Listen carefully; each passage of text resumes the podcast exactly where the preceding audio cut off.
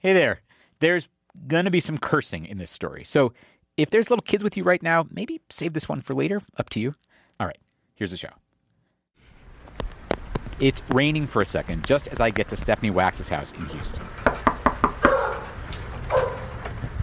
Stephanie, hey, there's a dog. And it takes a minute for her to get her dog quiet so we can talk. Yay, hi. Hi. Hi, thank you so much. Of course. Oh, my God. I like letting strangers in my house. Yeah, right? Yeah, it's my favorite thing.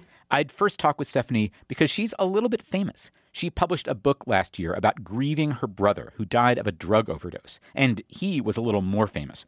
Her brother was a writer and producer on Parks and Recreation, Harris Wittels. When he died, it made news. And now, not coincidentally, she's making a podcast about the opioid epidemic. That's how we ended up talking the first time. And it's got people like Sarah Silverman and Aziz Ansari in it who loved her brother, and it's good. But I did not fly to Houston to talk about that. I came to Houston because Stephanie had told me this story, how she lobbied the Texas legislature to make insurance companies cover hearing aids for kids. She's got a hearing-impaired daughter. And I was like, that's a hell of a story.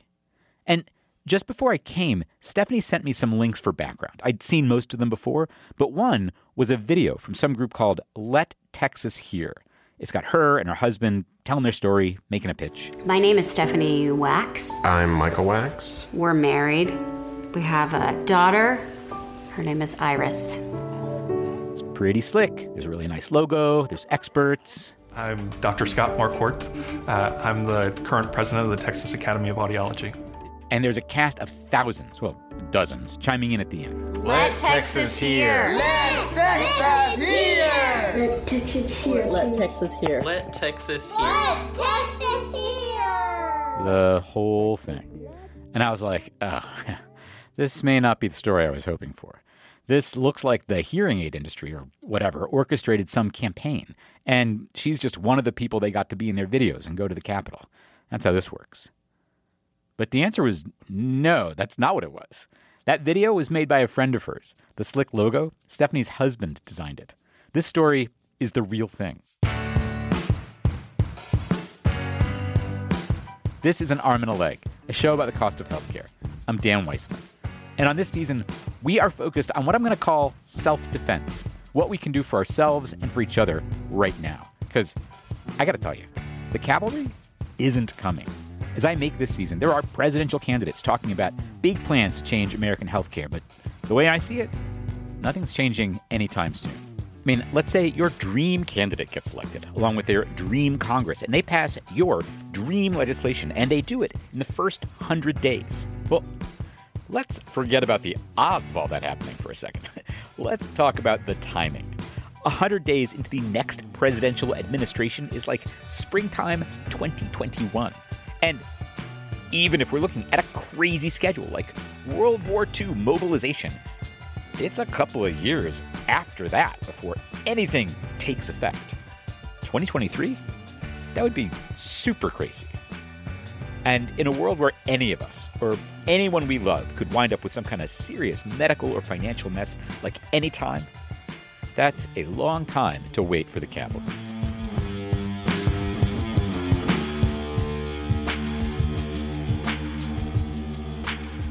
So this season, we are going after stories about what's possible right now. That's going to include stories about fighting off bills that don't seem right. I got one woman who's like a ninja at this. And exploring what is and isn't possible to fight. We're going to have a feature called, Can They Fucking Do That? It's going to be pretty fun.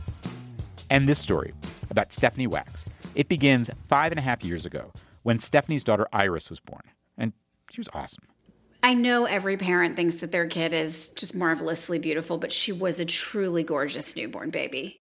The docs had to take her out a little early, C-section, but she's great. Everything was fine. She started nursing immediately, like already superstarring. And this isn't super memorable for most parents, but it turns out hospitals run a million little tests on newborns. They're like, oh, I'm here to do this. Oh, I'm here to test this. Oh, you know, and you're just like, fine, poke and prod, whatever. So they come in and they say, we're going to do her newborn hearing screening.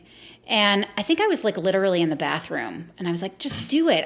Whatever. I don't care.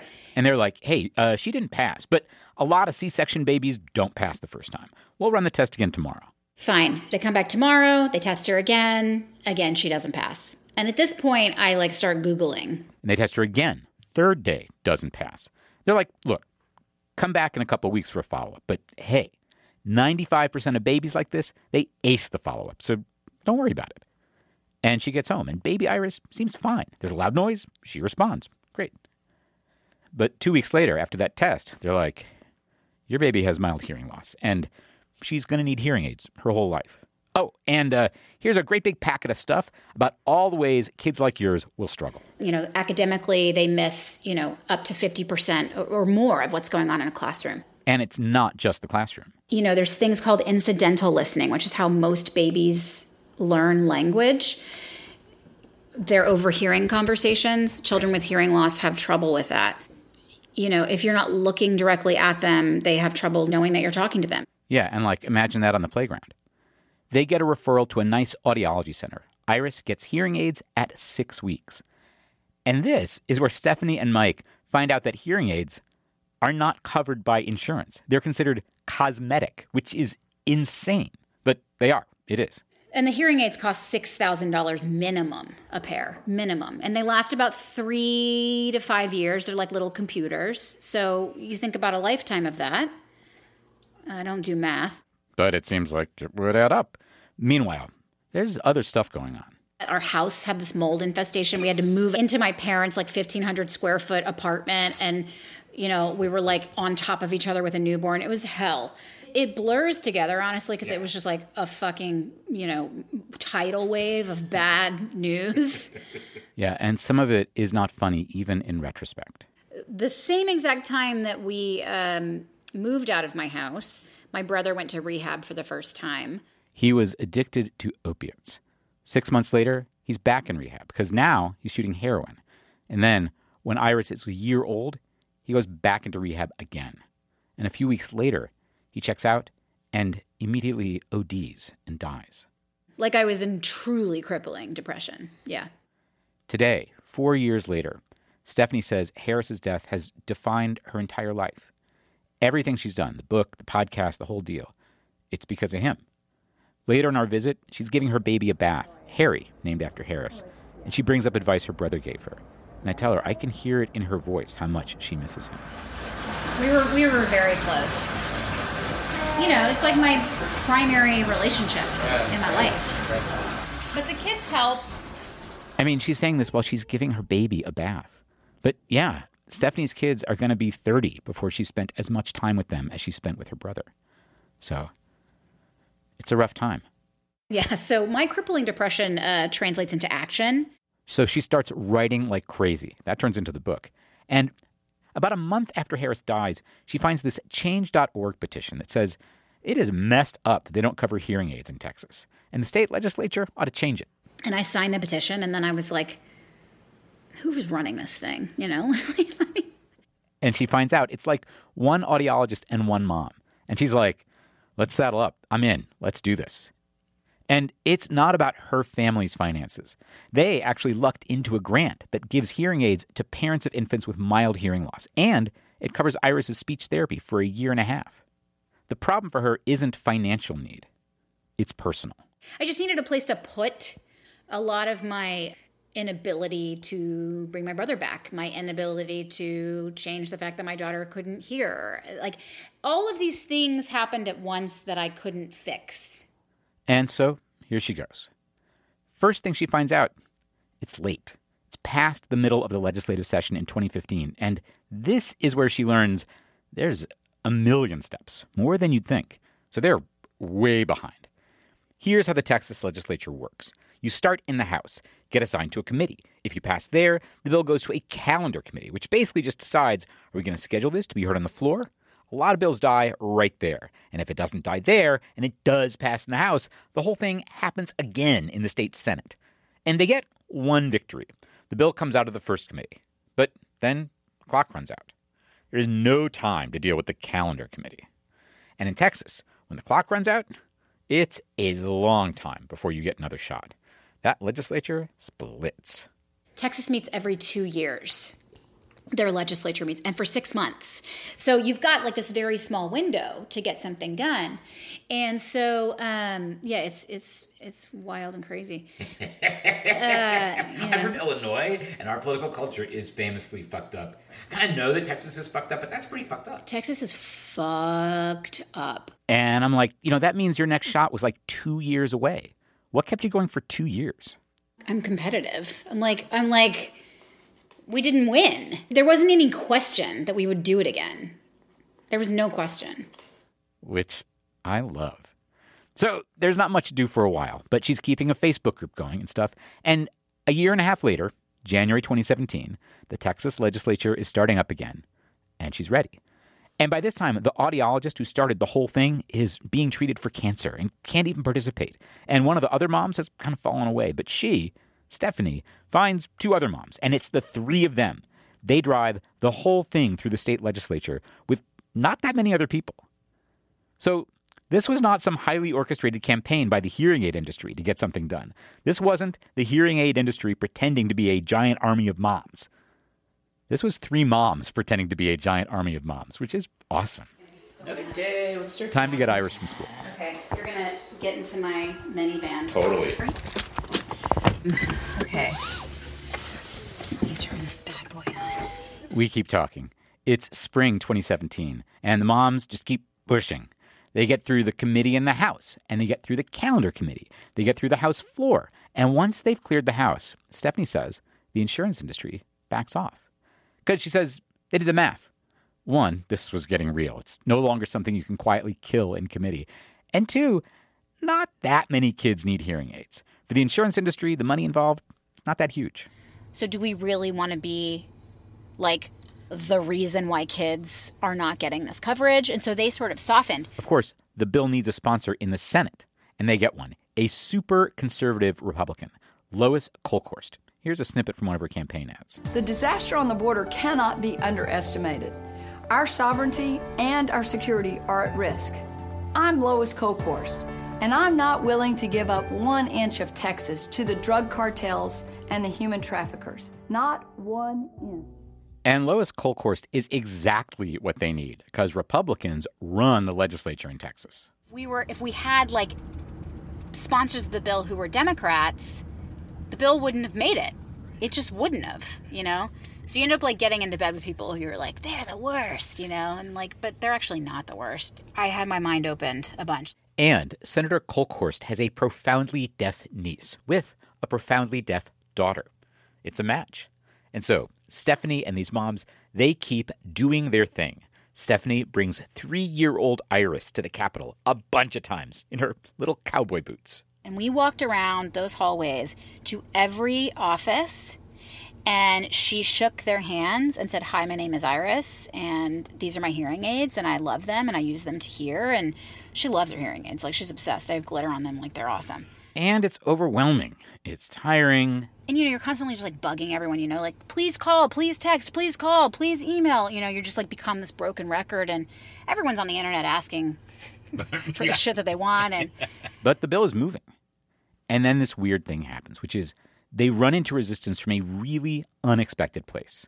And it looks like it could be pretty serious. Like, the day before their big hearing in front of a Senate committee, suddenly everything looks like it could be up in the air. So we'll have more about that right after this. This season of An Arm and a Leg is a co-production of Public Road Productions and Kaiser Health News. It's a nonprofit newsroom that covers healthcare in America. Kaiser Health News is not affiliated with the giant healthcare provider Kaiser Permanente. We'll have a little more on Kaiser Health News at the end of this episode. Okay, Stephanie's going to tell me about how this new, surprising resistance threatened her whole effort. Wait, we've arrived at Iris' school, so no more cursing for a while. Oh, there she is. Okay. She's looking at you. Who is this? This is a strange man I said would be with me. Hi. I get Iris to show me her hearing aids. They really do have glitter on them. I can hear with them out. I just can't hear very well. For most of the next 5 hours, Stephanie keeps telling me the story while she schleps Iris home, gets an iPad in front of her, gets chicken nuggets and apple pieces and Thomas the Tank Engine in front of baby Harry, and eventually gets around to bath time and dinner with Mike and bed for the kids.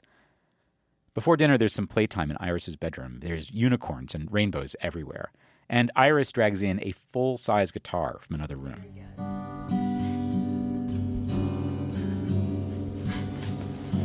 This is my Uncle Harris's guitar. It was my mom's brother's. He died. We are very sad. And she serenades the rest of us.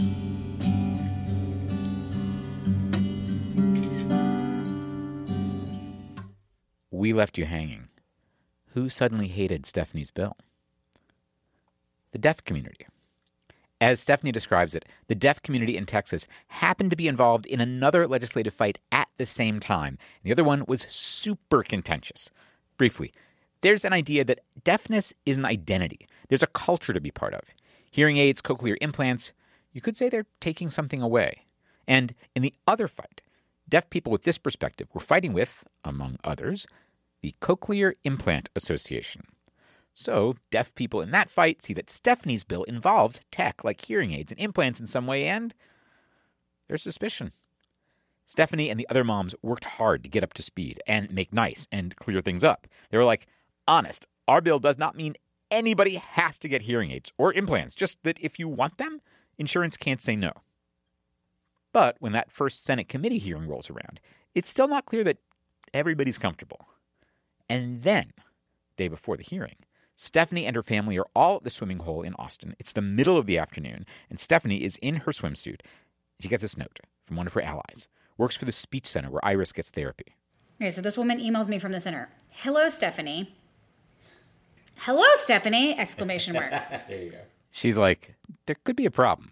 Texas Association of the Deaf just posted a call to action to attend the hearing and asked everyone to sign up to testify. Testify against Stephanie's bill. And in the fight around that other bill, the deaf community has turned people out in force.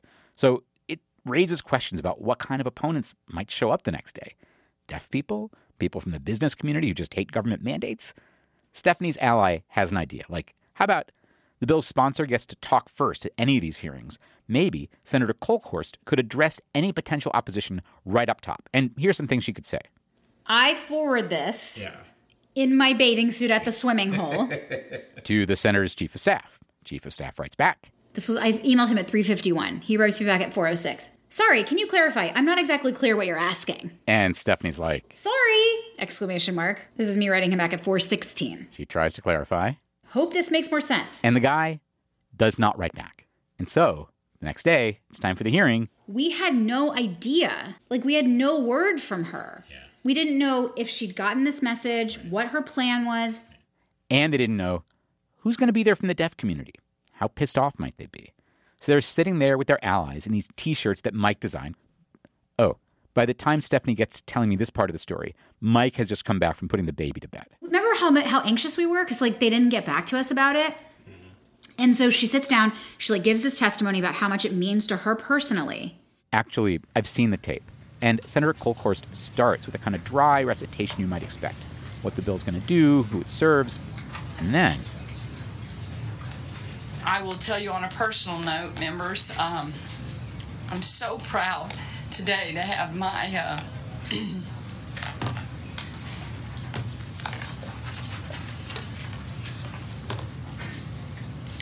my niece, who was born profoundly deaf, to my family. And the struggle that we went through and the blessing that she has been to our family. She says her niece and the niece's daughter, who was also born deaf, will speak later. The daughter got cochlear implants when she was just a year old. She speaks as well as we do, and it is the most incredible thing I've ever seen. So, sorry for the emotion today. I'm so proud of them. What? Oh my God. Not a dry eye. Every senator was crying. Remember? I think we were crying. It was legitimately emotional. It was intense. But it was like that tactic of, like, get her niece to get up and also represent the deaf community? Yeah. Slam dunk. Three-pointer. Good politics. It was, holy shit. I mean, As Stephanie said, it's a slam dunk three-pointer. And the deaf community? No show of force. One deaf person speaks against the bill. And the bill passes the committee unanimously. It passes the calendar committee. It passes the state senate, and the governor signs it, and it becomes law. I thought it was a pretty good story. But by the time it's done, Iris is begging her mom to come do bedtime. Mama. Go, go, go, go, go, go, go, go, go, go, go, go, Mama. Go, go, go, go, go. I'm going to come in 5 minutes, okay? I promise you. Pinky swear. 5 minutes. Can you set her? What? Can you set her? Okay, Alexa, set the timer for 5 minutes. Yeah, we talk longer than that because we need to talk about what all this means. You know, this is just one battle in a huge fight, right? The big picture? I mean, last year, Stephanie's family spent more than $20,000 on healthcare all in. And that is not counting the new hearing aid Iris needed and the special Bluetooth part, which is extra, that lets her teacher wear a mic in class just for Iris. After insurance, that stuff is still like $10,000. Except Stephanie found another grant from the Elks and got it paid for. And that is this is why I wanted to pass the bill, because I'm like, I am savvy and I'm scrappy and like my kid's not going to fucking need anything. But that is not normal. That is not a normal response because people are fucking busy or they have 17 jobs and mouths to feed and people, nobody has the time for this or the energy or whatever. And I don't know. I'm a fighter. I have a fight. I have a fight in my soul. And it's interesting because I am super fucking negative and cynical, you know? My disposition is very, like I said, I'm a glass half empty kind of girl. I don't know. I must have some sort of hope or positivity or something in my body because I do feel like activism is possible and people can make change. And you did it. With a lot of help. Yeah, but right. Yes, but we did it. Yeah, but you decided to make it happen. And with this tiny, I was videos. I was like, oh, this wasn't just. There's the hearing aid industry was, or no, you just appeared in some videos. Like, no, this was you. My friend Jeremy did it for a $50 gift card. Yeah. But, you did this and it's possible that, this is the question of, what does it take? And this is a lot, is what it takes. It does. But it also is interesting how I think of mm-hmm. It's a giant industry. It's a fifth mm-hmm. of the economy or mm-hmm. a set of industries. How can you possibly go up against them? But, there, you just did it. Yeah. Without really... You didn't have a network TV show. No. Yeah. I didn't even really have a substantial following. I don't think at that time. You hadn't published your book yet. You didn't have all these podcasts. You're just you're normal lady. Yeah. I mean, you can. It takes a little bit of craziness, I think, and it takes the reason. For us, the reason was very strong. Yeah. We're our kids. Yeah. And other people's kids, and you did it in Texas. Yes. That's right. Damn straight. I'm kicking you out of my house. Yeah. Get the fuck out of my house. You've been here for 15 years. Oh, my God. I thought I was moving in. I don't have a hotel. Do you want a room? Yeah.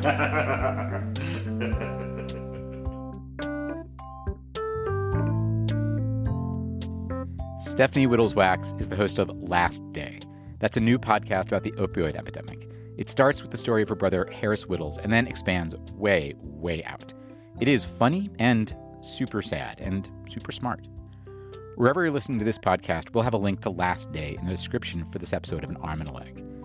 And if you're listening to this show for the first time, welcome. Welcome. You can find out more about us at armandalegshow.com. And of course, you can subscribe wherever you get podcasts. I'm going to plug an app from the podcast company Acast. They're distributing An Arm and a Leg this season, so we like them. But you do you. Just go subscribe. And while you're there, wherever you are, why not leave us a review? And actually, if you are digging the show, there is one super special thing you can do for us right now. A website called DiscoverPods has a kind of People's Choice Awards for podcasts, and this show is a finalist in two categories. And one is Best New Podcast, which I am pretty psyched about. But the super special thing is somebody nominated us in the Best True Crime Podcast category, and we are a finalist, which is genius, or as the person who tipped me that we were nominated said, so funny and yet not funny at all. I mean, This show has no cops, no prosecutors, no defendants. As far as I know, the things we document here, like the price of insulin, do not break any actual laws, which you might say is the real crime here. And it's not exactly victimless. So I really, really want to win this award, and I need your help. Wherever you're listening to this show, there should be a link to the awards where you can vote. Please, please, please do it. And tell everybody you know. You can find the link at our website, too, and a whole spiel about why we ought to win.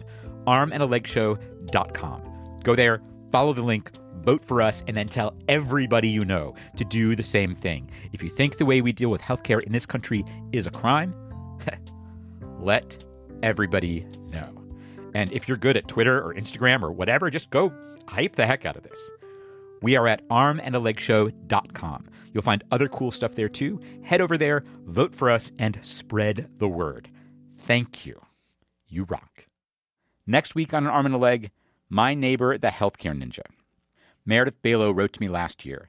She has survived for years and years as a type 1 diabetic, often with no health insurance and never with a lot of income. She's learned how to work the system to get the help she needs and to make sure she doesn't pay more than she's supposed to. It hasn't been easy, and it takes a lot of time, but here's one thing she's figured out. Like, there's only three things that you're fighting. You're looking for problems with competence, problems with greed, and problems with maliciousness. And luckily, most things are incompetence. Meredith's amazing story and more of her secrets to navigating the cost of healthcare and maintaining your sanity. That's next time on An Arm and a Leg. Till then, take care of yourself.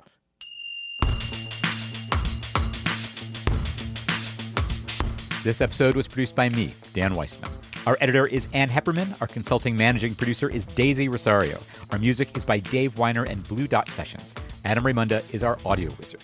Thanks this week to Stephanie Wittels Wax for inspiring, or maybe it's gently shaming, me into finally starting to post transcripts of this show to our website. Her baby Harry is deaf in one ear, she and her family are learning American Sign Language, and she posts transcripts of her show. I figure we can do it too, starting with this episode. armandaleg.com/transcripts. This season of An Arm and a Leg is a co-production with Kaiser Health News. That's a nonprofit news service about healthcare in America that's an editorially independent program of the Kaiser Family Foundation.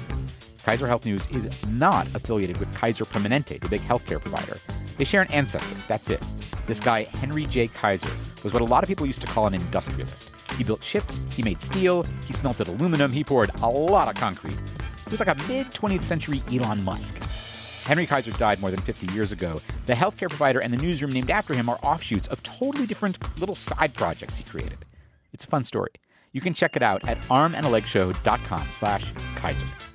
Diane Weber is national editor for broadcast, and Tanya English is senior editor for broadcast innovation at Kaiser Health News. They are editorial liaisons to this show. Finally, thank you to some of our new backers on Patreon. I literally could not make this show without you. Pledge $2 a month or more, and you get a shout-out right here.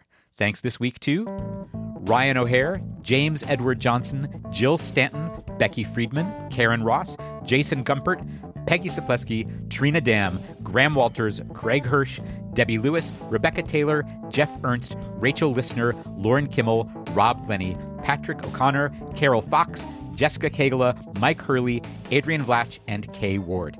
Thank you so much. Seeing you come in and support this show makes me feel so good. It's like... It's a slam dunk three-pointer.